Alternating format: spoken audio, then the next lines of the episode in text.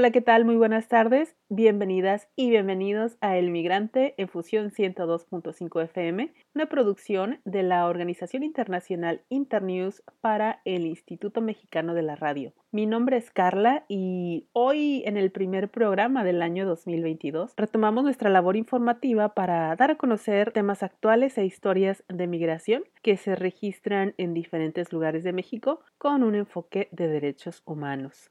En esta ocasión abordaremos el tema de migración y violencia contra las mujeres. Platicaremos con personal de la Organización de Derechos Humanos Integrales en Acción, DIA, y además conoceremos la historia de migración de Rosario. Pero antes que nada, como siempre, primero vamos a escuchar el resumen informativo sobre migración de esta semana que nos preparó nuestro compañero Mario desde El Salvador. Adelante Mario, buenas tardes. Buen día a todas y todos quienes nos escuchan en el primer programa del Migrante de 2022. Desde El Salvador, soy Mario Salinas y a continuación nos ponemos al día con las noticias.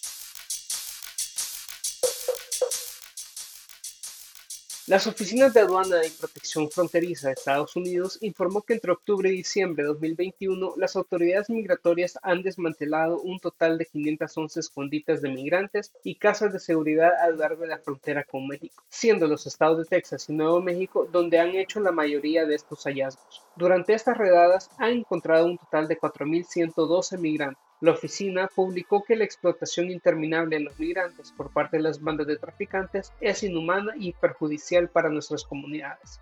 El informe también detalló el incremento en la participación de ciudadanos estadounidenses en el tráfico y secuestro de migrantes en la que 15 estadounidenses fueron detenidos por el delito de tráfico de personas, siendo esta la cifra más alta en la última década. Según la Casa Albergue Casa Chico Camino a la Vida en Aguascalientes, entre noviembre y diciembre de 2021 se dio un incremento de un 300% en cuanto a la llegada de migrantes buscando asilo por corto día. Según el coordinador de albergue, Pavel Cardona, diariamente llegan 100 personas en busca de albergue, principalmente originarios de Haití, Honduras y Venezuela. Está faltando una estrategia donde estén involucrados tanto el gobierno estatal y municipal, así como otras dependencias como la Fiscalía General del Estado y el Instituto Nacional de Migración en el que se puedan insertar a estos migrantes a la vida laboral del país informó Cardona. Un reporte del Ministerio de Relaciones Exteriores de Guatemala informó que durante 2021 se repatriaron un total de 138 cuerpos de migrantes que murieron en México o en la frontera sur de Estados Unidos,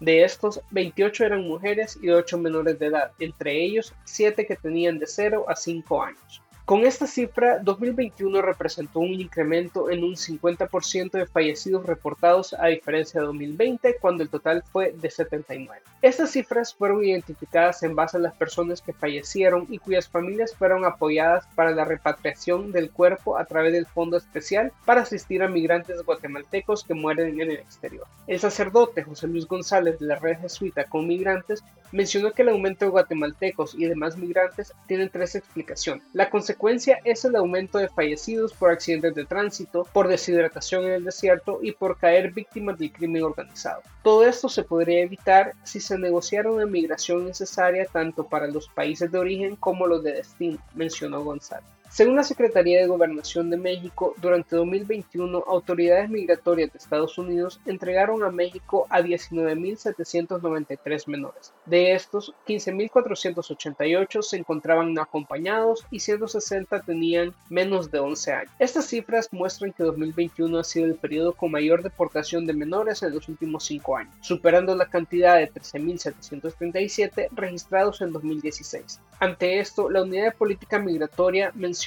que una hipótesis detrás de este incremento de no acompañados puede asociarse al fenómeno de las caravanas migrantes, ya que en años anteriores se veía familias completas transitar por México. Como les adelantaba en el arranque de este programa, hoy vamos a platicar sobre la violencia contra las mujeres que genera migración forzada.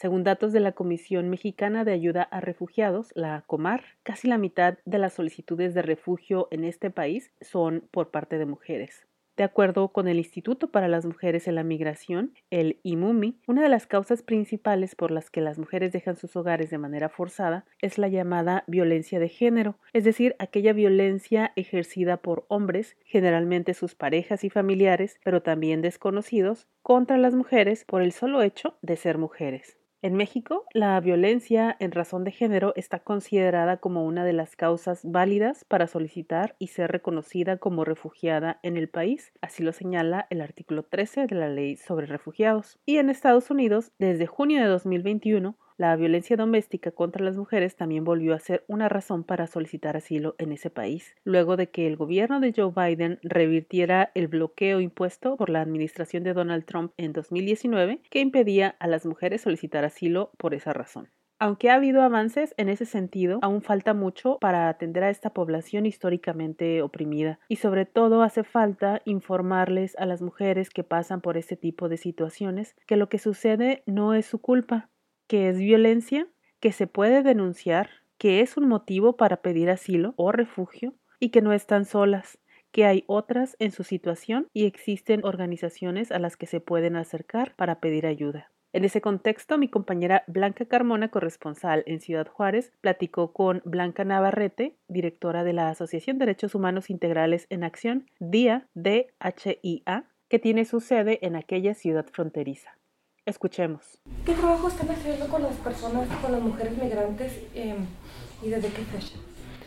Bueno, nuestra organización como organización defensora de derechos humanos desde siempre ha trabajado con una perspectiva de género eh, la atención de movilidad interna e internacional, pero desde el año 2019 hemos profundizado nuestro trabajo de prevención, mitigación y atención de sobrevivientes de violencia basada en género. Eh, ¿Y básicamente qué es lo que hacen? ¿Qué tipo de servicios? Ok, se realizan actividades de prevención en espacios humanitarios, en albergues, es decir, charlas, conversatorios segmentados, mujeres adultas, adolescentes y niñas, en temas relativos a prevención de violencia basada en género, conversatorios donde partimos de la realidad que en muchas de las ocasiones eh, es la que obliga a las mujeres a salir de sus comunidades de origen, esta realidad de violencia, eh, en gran medida violencia intrafamiliar, violencia ocurrida por parte de sus parejas, luego una, que es una violencia que lamentablemente también se perpetúa a lo largo de su tránsito por México y que continúa en Juárez, ¿no? Como ciudad en segundo lugar a nivel nacional en el tema de feminicidios y damos atención a sobrevivientes de manera directa, se les acompaña para hacer la interposición de denuncias, acceder a justicia, acceder a la aplicación de la norma 046 para sobrevivientes de violencia sexual que puedan tener acceso a los antirretrovirales y demás medidas eh, requeridas, pruebas de VIH, sífilis, etcétera, el acompañamiento psicológico para que puedan eh, superar esa, esa fase y dependiendo también de la capacidad de las organizaciones eh, en El Paso, Texas, podemos colaborar para que éstas hagan consulta legal con sobrevivientes de violencia basada en género, incluyendo violencia sexual, para que puedan considerar la posibilidad de un permiso humanitario, un parol, para ingresar a Estados Unidos a pesar del cierre de frontera. Eh, ¿Qué problemática o qué situaciones han encontrado con las mujeres migrantes? Violencia intrafamiliar es una situación recurrente en muchas de ellas, de los casos, pues es la motivación para salir de, comunidad de origen. En el caso de las mexicanas desplazadas internas, el rol que tienen como jefas de familia, como cuidadoras de sus hijos e hijas, tiene que ver también con prevenir la violencia que puede ocurrir contra, sobre todo, adolescentes varones por parte del crimen organizado en estados como Guerrero, Michoacán, y lo que hacen ellas es pues desplazarse, ¿no? Para protegerles cuando han sido amenazados de que sus hijos van a enfilar el, el crimen organizado de esas comunidades. Casos de violencia sexual también que ocurren en el sur de México, donde las compañeras lo que hacen es continuar su camino sin denunciar, sin acceder a atención médica ni psicológica, por el miedo de denunciar en el lugar donde ocurrieron los hechos. Y lo que hacen muchas veces es que hasta que están acá en el norte cuentan lo, lo sucedido. Dice que se les da acompañamiento para denuncia. ¿Estos hechos, por ejemplo, sí se acompañan a denunciar aunque no ocurrieron en el Estado? Sí, eh, es obligación de las fiscalías, independientemente de donde haya ocurrido el delito, aceptar las denuncias y luego eh, turnarlas a la Fiscalía del Estado correspondiente. Y aquí tenemos buena relación con la Fiscalía de la Mujer y se reciben las denuncias sin mayor problema. ¿A cuántas mujeres han acompañado? En 2021 acompañamos a 193 mujeres sobrevivientes de violencia basada en género. Las, las personas que denunciaron básicamente denuncian eso, violencia intrafamiliar. Violencia intrafamiliar o, y violencia sexual ocurrida durante su tránsito por México o en ocasiones en sus países de origen por pues, pandilleros, desconocidos, maras, etc. ¿También se interpone denuncia aquí? No, eso sí ocurre en país de origen, no, nada más en territorio mexicano. ¿A atención eh, psicológica y para dar cumplimiento a la norma que me mencionaba, ¿cuántos eh, han, han, sido? Lo que pasa es que de las 193 mujeres que, que acompañamos en 2021, la atención se da de manera diferenciada. Uno, dependiendo de dónde ocurrieron los hechos y dos, también del deseo de las mujeres. En muchas ocasiones, aunque haya ocurrido la violencia en México, no quieren interponer la denuncia por miedo, solo quieren acceder a atención médica, igual las instituciones de salud pública están obligadas a brindar la atención con base en la norma 046, a pesar de que las mujeres no quieran, no quieran denunciar. Lo que tenemos es que el 57% de los casos correspondió a violencia familiar, el 52.5% de los casos a violencia sexual. Obviamente que esas cifras van a superar más del 100% porque las violencias ocurren pues de manera paralela. 10.1% a violencia económica, 6% a violencia laboral y 4% patrimonial. Estas categorías de violencia son las mismas que establece la ley general para una vida libre de, de violencia. ¿También se les brinda asistencia psicológica?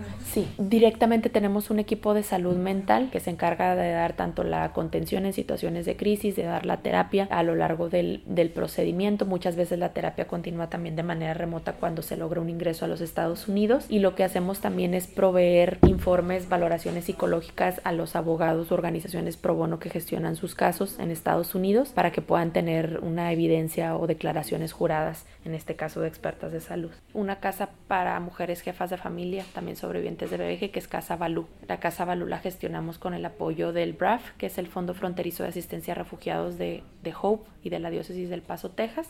¿Y quiénes son candidatos a ir a, Casa Balú, sí mujeres sobrevivientes de violencia en género. Ha habido casos de mujeres solas, pero la mayoría son mujeres jefas de familia que vienen con sus hijas, sus hijos. ¿Quiénes son candidatos para que ustedes los apoyen para el trámite migratorio? Nosotros no apoyamos el trámite migratorio en Estados Unidos, simplemente buscamos qué organización les pueda dar orientación legal y depende del caso y de la, de la capacidad de la organización si asumen su caso para representación completa o simplemente para apoyarles a ingresar una solicitud de paro humanitario, es decir, un permiso nada más para que ingresen como solicitantes de asilo sin que eso represente que vayan a llevar su caso propiamente de asilo dentro de Estados Unidos. Si damos orientación y asesoría migratoria, pero en México, si quieren solicitar refugio o si quieren regularizarse por razones humanitarias al haber sido de víctimas de delito aquí en México. ¿Y con qué organizaciones trabajan de, de Estados Unidos? Trabajamos con KIND, que es una organización que más bien brinda acompañamiento a niñas, niños y adolescentes no acompañados o separados. Hemos tenido sí también casos de adolescentes desplazadas internas de estados como Michoacán y Guerrero que han sobrevivido secuestro y situaciones de violencia sexual. Um, con las Américas,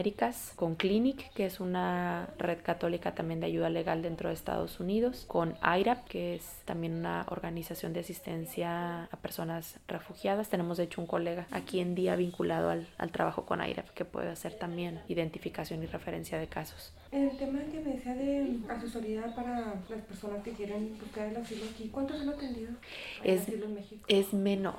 La verdad es que el, el, hecho de estar en frontera genera que más bien busquen ingresar a Estados Unidos más que algún tipo de protección aquí en México. Casos de refugio en todo 2021 solo tuvimos 23. 13 casos de hombres, 10, perdón, de mujeres, 10 de hombres. ¿Y en cuanto a las niñas desplazadas a los menores, han tenido muchos casos? Sí tenemos casos donde adolescentes, sobre todo desplazadas internas, vienen en calidades separadas, es decir, no vienen con el papá, mamá o tutor a cargo, vienen con la abuela que se tuvo que quedar con ellas ante la desaparición del padre y la madre. Sí hemos en los últimos meses del año pasado tuvimos un incremento de los casos de adolescentes desplazadas que han sobrevivido situaciones de violencia sexual. 3.6% de niñas de 0 a 10 años y 2.5% de adolescentes de 11 a 17.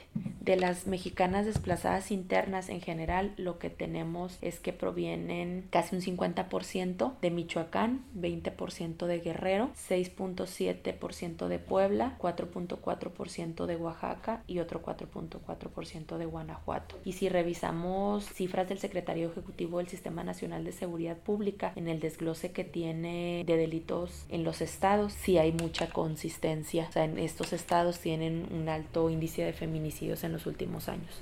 El 50%, casi que te decía el 48.9, son michoacanas, o sea, de las que vienen de, de México. Pero en cuanto a nacionalidad, el 22.8% de todas las sobrevivientes son mexicanas y el 77.20% de mujeres centroamericanas, sudamericanas y caribeñas. Ok, y de las personas que son extranjeras, ¿qué países serían? 36.4% de Honduras, 20.2% de Guatemala, 11% de El Salvador, 4% de Cuba, 10.5% de Venezuela y ya Nicaragua, Ecuador, Haití en menos, en menor porcentaje los rangos de edades, la mayoría son mujeres jóvenes en el rango de 18 a, a 29 años, ese es el 49.5%.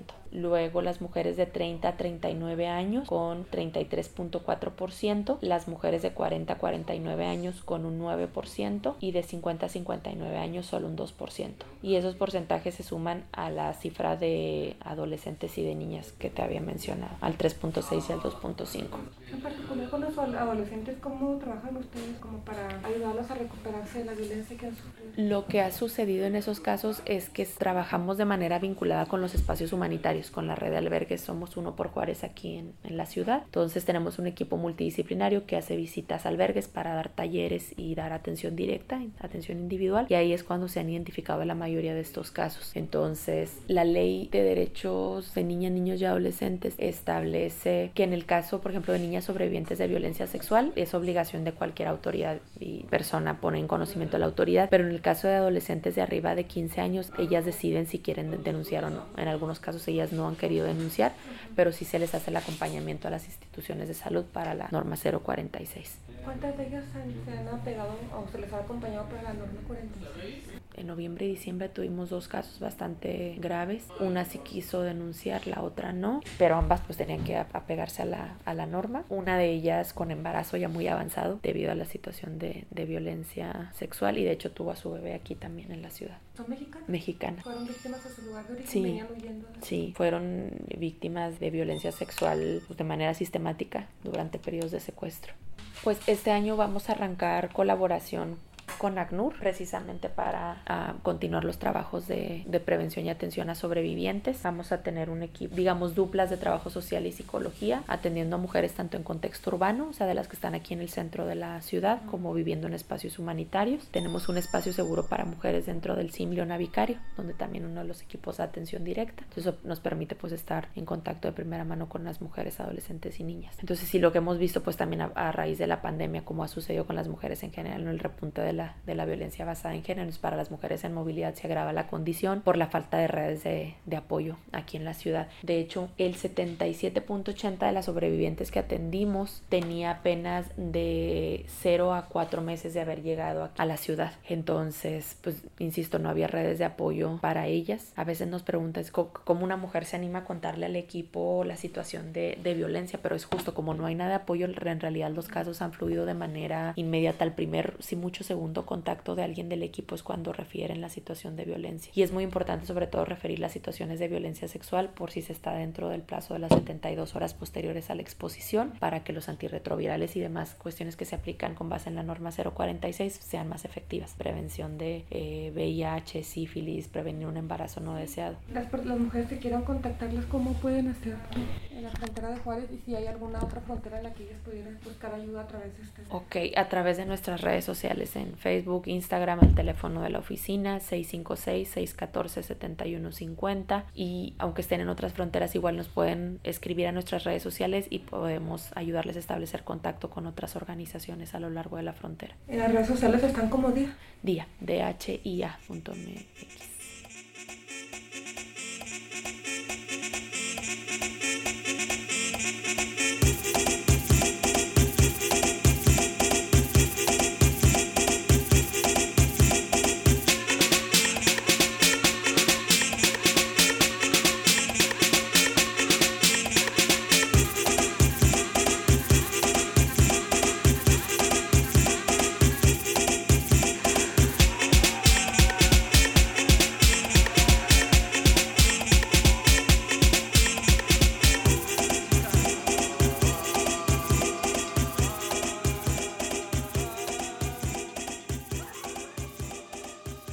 A lo largo de la trayectoria del migrante hemos escuchado muchas historias de mujeres que han pasado por experiencias violentas y traumáticas. A pesar de lo doloroso de esas experiencias, la mayoría de ellas tienen la característica de que sus protagonistas han mostrado fortaleza y resiliencia para buscar seguridad e iniciar sus procesos de sanación y recuperación de sus vidas.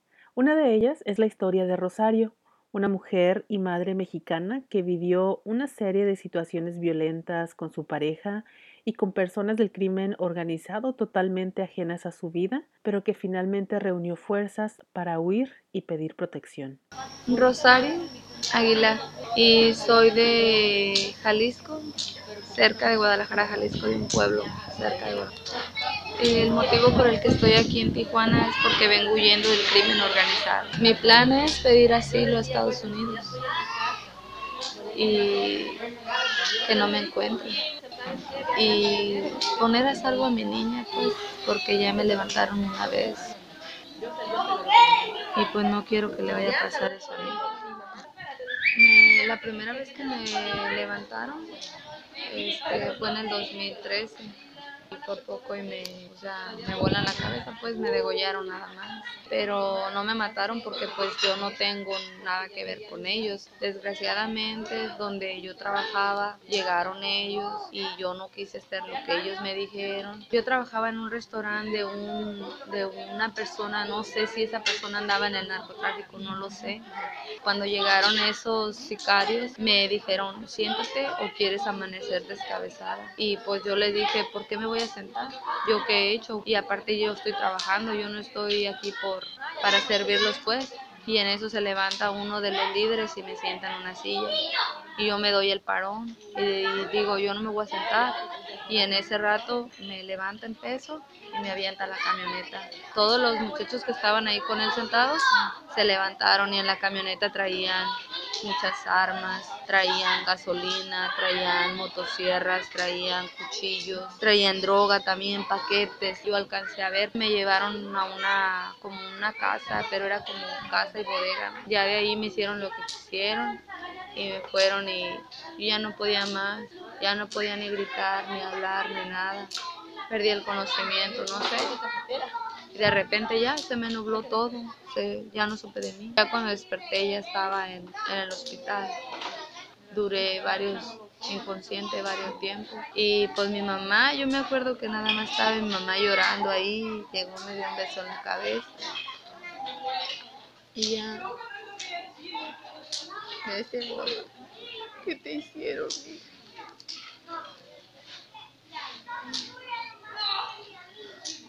¿Qué me le hicieron a mí? Ya de ahí me, me llevaron al hospital, a Guadalajara, porque como era muy caro donde me habían llevado, me tuvieron que llevar a la clínica 89 en Guadalajara. Aunque no tenía heridas internas, no tenía los órganos perforados o cosas así, pues no, rápido me dieron de alta, nada más era lo del cuello y, y lo demás quebrado y eso. Y pues ya ahí me, me, estuve en Jalisco, ya no me fui a Michoacán. Como mi hermana vive ahí en, en ese pueblo, me, me cuidó ahí mi hermana. Yo en ese tiempo todavía tenía los niños. Después se los, fue cuando se los llevó él. Y pues mis niños, ellos me miraban me decían, ¿qué te pasó, mamá? ¿Y por qué tienes esto? O sea, es algo bien feo. Pues ya de Michoacán me muevo a Jalisco. Sí, con mucho miedo que me fueran a buscar, porque eso fue un cártel y ya después entró el otro cártel que fue Jalisco Nueva Generación, que son aún más perros que los otros, que los caballeros templarios de Michoacán. Me quedé ahí, empecé a trabajar ahí, empecé a hacer mi vida ahí y ya conozco a esta persona que aparentemente era buena persona y resulta que ese muchacho, pues viví con él a cerca de tres años. Pues sí tomaba y fumaba y todo y se ponía loco y todo, pero Yo nunca pensé, pensé que andaba en eso. Yo le aguantaba a él porque yo ya no me quería regresar a Michoacán. Había veces que, que me amenazaba y que me decía, él, me decía, no se te ocurra ponerme el cuerno y no se te ocurra engañarme o irte porque te voy a mandar levantar y te voy a coser, ya sabes que este tipo de intimidación.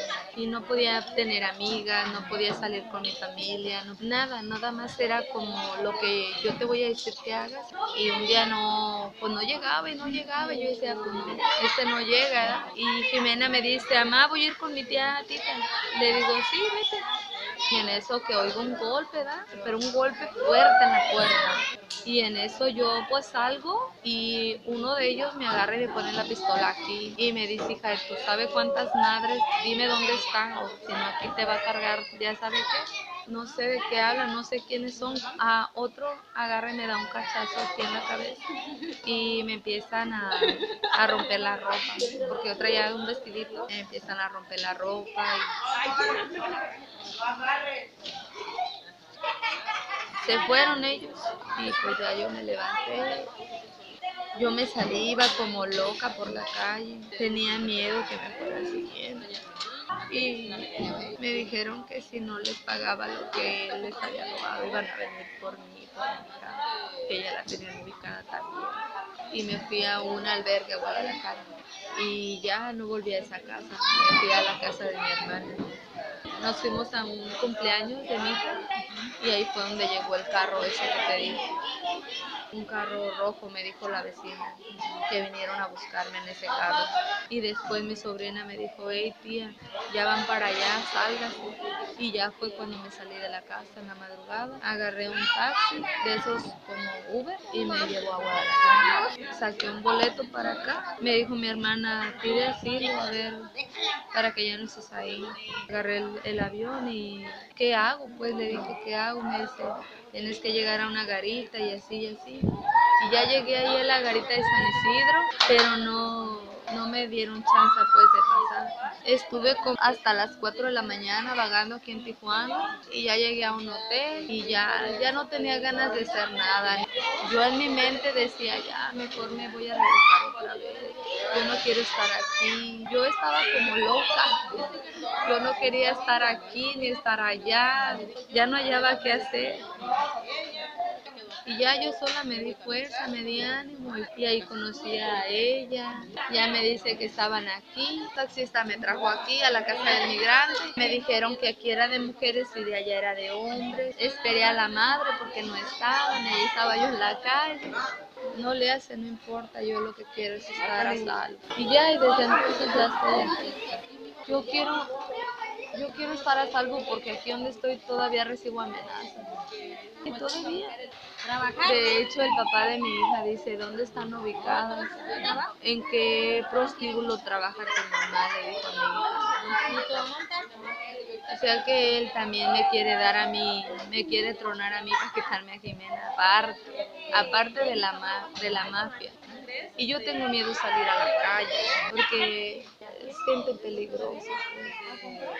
Sí, yo quiero que me den, que me proteja. Yo quiero estar tranquila porque yo llegué aquí con muchos problemas de salud. Llegué con depresión, llegué con presión baja, llegué, llegué con insomnio, llegué, llegué mal. Ya no siento como esos disparos en la noche